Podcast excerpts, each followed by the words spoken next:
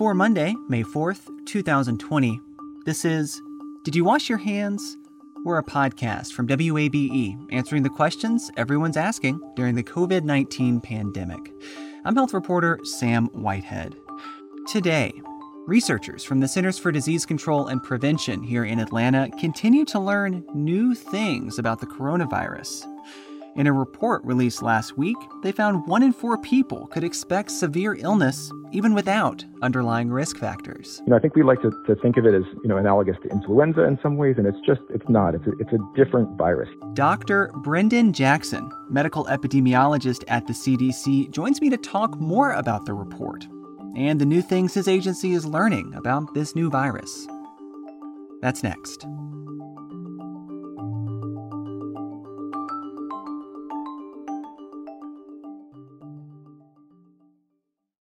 You love free. And at Ameris Bank, so do we. That's why we're proud to offer worry free, hassle free Ameris Bank free checking. Manage your money your way with convenient access to digital, mobile, and telephone banking, all with no monthly service fee or minimum balance requirements. At Ameris Bank, we're with you. For more information or to open an account, visit our local bankers in person or online at amerisbank.com slash free checking. Other fees such as overdraft fees may apply. Ameris Bank, member FDIC, equal housing lender. Hi, it's Terry Gross, the host of Fresh Air. We bring you in depth, long form interviews with actors, directors, musicians, authors, journalists, and more. Listen to our Peabody Award winning Fresh Air podcast from WHYY and NPR. Support for WABE's local coverage on maternal health and mortality comes from Georgia Health Initiative, whose mission is to inspire and promote collective action that advances health equity for all Georgians. Learn more at georgiahealthinitiative.org. Last week, researchers from the Centers for Disease Control and Prevention here in Atlanta released a report looking at some 300 COVID 19 patients hospitalized in Georgia in the month of March. And they found some pretty interesting things. First, African Americans are more likely to be hospitalized for COVID 19. Second, some adults could expect severe illness even without underlying risk factors. Dr. Brendan Jackson is a medical epidemiologist at the CDC, and he is senior author on that report. He joins me now for more. Dr. Jackson, thanks for taking the time to talk with me. No, thank you. So, tell me a little bit more about the report. I kind of went over the top line findings, but dive a little bit more in, into what y'all found. Sure. Well, this this really started out uh, about six weeks ago when we were trying to understand better what was going on in hospitals uh, treating patients with with COVID-19, and there just was not a lot of information out there yet from the United States. And so we partnered with the Georgia Department of Public Health and uh, eight hospitals, uh, mostly here in Atlanta, but also uh, one in South Georgia, to collect information on patients who are dealing with with COVID-19. I think one of the key findings is, is just what you highlighted that there were fair number of people who were relatively young. You know, the, the average age was only 60. Half the people were younger than that. And um, many of them had sort of very uh, few or, or very mild comorbidities, meaning underlying conditions. So uh, that might mean that some of them had high blood pressure or, you know, a thyroid disorder or things like that that are, that are quite common in the population. And, and I think that's what struck us in going through these charts was that while people did have uh, con- underlying conditions, they were not, you know, severely weakened immune systems and that type of thing. So a quarter of patients were under the age of 65 and really had no conditions that CDC right now is thinking are high risk for severe illness. That number, more than one in four, put that in, in, in context for us. I mean, is is that a, a, a high figure to you? You know, it was surprising to me. I think we're we're you know hearing reports all the time about patients that are you know in their 30s, 40s, uh, 50s who are getting uh, severe disease. So, you know, I think it's not a complete surprise, but um, I, I at least was uh, surprised by that. Given you know, I think most of the messaging is about uh, illness occurring in people who are older or who have severe medical conditions. And and talk to me about the outcomes that y'all saw for these patients. So just to be clear, all these patients were hospitalized. So they did have a severe course of the disease, but once they were hospitalized, how did this quarter of patients without these, you know, pre-existing risk factors actually end up faring in the hospital? Right. So about a quarter of those people uh, ended up going to the ICU, and unfortunately, about five percent of them uh, died. And that was definitely less than what was seen in the older age groups. In people over the age of 65, over 30%, over a third um, died. So definitely better outcomes overall, but sadly, um, still there were, were young people without a lot of conditions that were that were dying as well. I think the thing that caught certainly my attention with this report was its finding with regards to African American patients. Talk a little bit about uh, what you found there. Right, that was not something we set out to, to look for in the first place. Um, we started, you know, this this you know sort of review process in late March before this disparities issue was was really known, and we were surprised at what we were finding. I guess you know perhaps we shouldn't be. We know that disparities exist across a range of of diseases. Um, in this group of people that we examined, over 80% were African American, um, and this was only eight hospitals in Georgia. There's, that's less than a tenth of the total number of hospitals. So this is certainly not representative of all hospitals in Georgia, let alone even in metro Atlanta. But it was definitely higher uh, than what was seen in sort of like the baseline rates for those hospitals. That's fascinating to me that y'all weren't necessarily looking for this. And even at the time you started this work, this wasn't necessarily kind of a, a current in our thinking of, of COVID 19 that certain communities were affected disproportionately. So this really um, gives a little bit more data to this idea that maybe has been kicked around for some time, which is that some some populations are are more affected. Right, and, and I want to point out something, which is that uh, that you know African American folks in this cohort did not do any worse than others once they were in the hospital. So they had uh, similar rates of needing a ventilator, similar rates uh, of death, and so I don't think this is anything that has to do with any innate biology or anything like that. You know, I, I know there's a lot of discussion about this, um, and you know, there's probably two factors that, that are at play. You know, I think one is the underlying conditions that people have, and we know that African Americans in Georgia have higher rates of obesity, diabetes, and other types of diseases, and so that may be playing a role in terms of who ends up in the hospital. And of course, there's all the socioeconomic factors um, and other disparity issues that come into play income and jobs and who can do social distancing and all the rest. Although I think it's important to note this investigation we did was really in from the beginning of the epidemic here in Georgia, you know, sort of in early mid March through the end of March, and things may already be changing since then. We know, for example, that across the country there are more and more nursing homes affected. So there could be changes in demographics overall. And, and talk to me a little bit more about those those social factors. You know, the, the average listener might think, oh, certain groups might be more uh, likely to have pre existing health conditions, but it's not purely that. It's also the kinds of settings that they live in, the kind of jobs they hold from what I understand, you know, I, I work part time on on HIV, and I know that HIV, for example, you know, didn't necessarily start out primarily in the African American community, but it has come to, to sort of concentrate, uh, unfortunately, within the African American community, particularly here in the South, and particularly here in Atlanta. And you know, diseases often tend to concentrate in um, areas of poverty, and but that's not necessarily the case. We know COVID nineteen can absolutely affect um, anybody.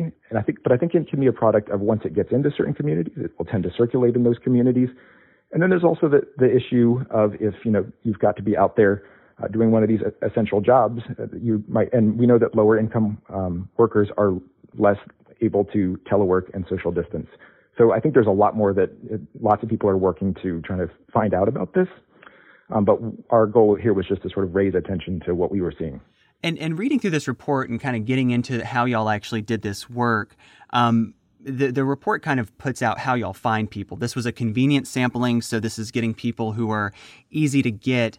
Um, how does that kind of way you you've gone about finding these people potentially affect how maybe generalizable this this work is? That's an important question. Yeah, in epidemiology, we always want to try and focus on getting randomized samples that are representative of the broader population. And there is other work that's ongoing right now, a project called COVIDNet that's really doing that, getting it at a population-based level. What we were really trying to do was a rapid assessment. I think we got a pretty good snapshot of what was going on in those hospitals. We really tried to be as systematic in just getting each patient off the list as the hospital provided them. I think that the numbers kind of increased towards the end, so it wasn't completely um, systematic. But I think we have a pretty good sense of what's going on. But I, I wouldn't want to overstate to say that, our, that it's completely representative. And so, you know, that means that if for some reason, you know, patients came in at a different time or were tested at a different time for different reasons, that might not show up in the data that we're showing. Um, how much can these uh, kind of findings maybe be transposed on other states uh, here in the country? That's a really important point. Yeah, but it, it's not representative necessarily even of all of Georgia or the rest of the country. I think there's certain factors that are probably going to be similar uh, across the board. I think some of the things that will hold a little more um, steady is that you know sort of the overall length of stay data. Um, the average person who was in the group um, was in the hospital for about eight days. Some were a bit shorter, and some were quite a bit longer, or even still hospitalized now. Um, and I think you know the mortality rate is, is, sort of in line. The death rate was what we're seeing in other places. Right about um, one in six people who went into the hospital overall, and about um, 40% of those who went to the ICU. These uh, morbidity and mortality weekly reports are really kind of the, the cutting edge of, of public health knowledge coming out from our nation's you know preeminent public health agency. Why did y'all even think to look at Georgia to look at these populations? You know, there's larger studies and, and, and surveillance work. That's what we call sort of ongoing data collection for public health that are in the works. And our goal with this was really to try and get some some quick answers of what was going on. And you know, the fact that we're based right here in Atlanta, we have a strong relationship with the, state health department and local hospitals. Uh, that's why we thought this is something that we can get off the ground quickly and get some data out. Who is the audience for, for this report, and, and what do you hope that they, they take away from it? Well, I, I would say our original audience was intended to be clinicians, you know, public health planners, uh, professionals that were really looking, treating these patients, trying to get a sense of, of what people are seeing, how, how to prepare, how to respond. Um, I think that in terms of the underlying conditions and and the, the racial distribution, I think those were a bit more surprises, at least um, to me, and so I think that's a bit more relevant um, to the public. Um, so definitely, it's important to continue to get the word out about any racial disparities and making sure that we are uh, directing interventions to the groups that that are at least right now at highest risk and um, also just getting the word out that you know this is not just a, a disease of people who are uh, older and have pre-existing uh, conditions. That you know the rates are lower in younger people, but unfortunately they can also get uh, quite sick. This is a time when so many people are looking for kind of big comprehensive answers about what this disease is, what it does to people, and how we can potentially fight it. What do you kind of make of that? Because I feel like this report is maybe one of those really small injections of information, um, but we still have a, a, an overall picture that is still very unclear. The pace of scientific discovery is just absolutely remarkable with this disease. And given that it's a pandemic affecting the whole world and there's people in all these disparate locations that are finding new and important things, I think that's just a, a sort of testament to the sort of scientific process and people getting out that information and sharing it. And, you know, obviously the challenge with that is sorting out the good information uh, from the bad. I will say that there was just uh, uh, some large guidelines put out um, a week or two ago by um, all the federal agencies in terms of treatment guidelines. I think it was led by NIH and CDC, and others were involved in that. And so I think that's one uh, piece of information that that really is sort of a unifying factor about what we know now. And I know those are going to be updated as information evolves. Sure. And I think that that gets to the idea that there is still so much unknown about this disease. So, talk with me a little bit about what it's like to work in that space. What do you make of kind of being on the, the, the kind of cusp of, of what we actually know about COVID 19 when it comes to doing your work? You know, one of the things we were looking at in, in this investigation was what happens to people when they're in the hospital. And we were only just able to scratch the surface in terms of what we saw in this report. But just to, to point out, you know, we hear a lot about ventilators uh, when it comes to COVID-19, and that's critically important. We know that about um, three in ten people went on a ventilator, but there were other complications too, things like septic shock, which that means low blood pressure that was often requiring medications uh, to raise it, and those are medications that we need to make sure that hospitals have in stock to support those patients. Almost 10% of people had kidney failure in the hospital so severe that they needed to be put on new dialysis or some similar form of dialysis. And so that's obviously something that, that hospitals need to consider about having enough resources to be able to support those patients with that. And then finally, there's more and more data coming out about blood clots, including sort of abnormal blood clots in people who have COVID-19. And I know that's something we, we very much need more data on. And so I, I expect that we're just going to continue to find or be surprised by this virus. It is, you know, I think we like to, to think of it as, you know, analogous to influenza in some ways, and it's just, it's not. It's a, it's a different virus. Dr. Brendan Jackson is a medical epidemiologist at the CDC. Did You Wash Your Hands is a production of 90.1 WABE Atlanta, where ATL meets NPR. You can reach us with questions, comments, or controversy at washyourhands at wabe.org. You can find me on Twitter. I'm at S. Claude Whitehead. You can find all our episodes in your favorite podcast app, where you can also leave us a rating and a review. And you can find more stories on the coronavirus pandemic at wabe.org slash coronavirus. If you haven't recently, now might be a good time to go wash your hands. I'm Sam Whitehead.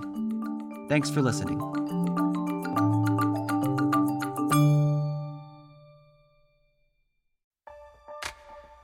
The world is full of mysteries. Are ghosts real? Is that yogurt expired? Hey, the unknown can be scary, but when you donate to WABE, you know where your money is going.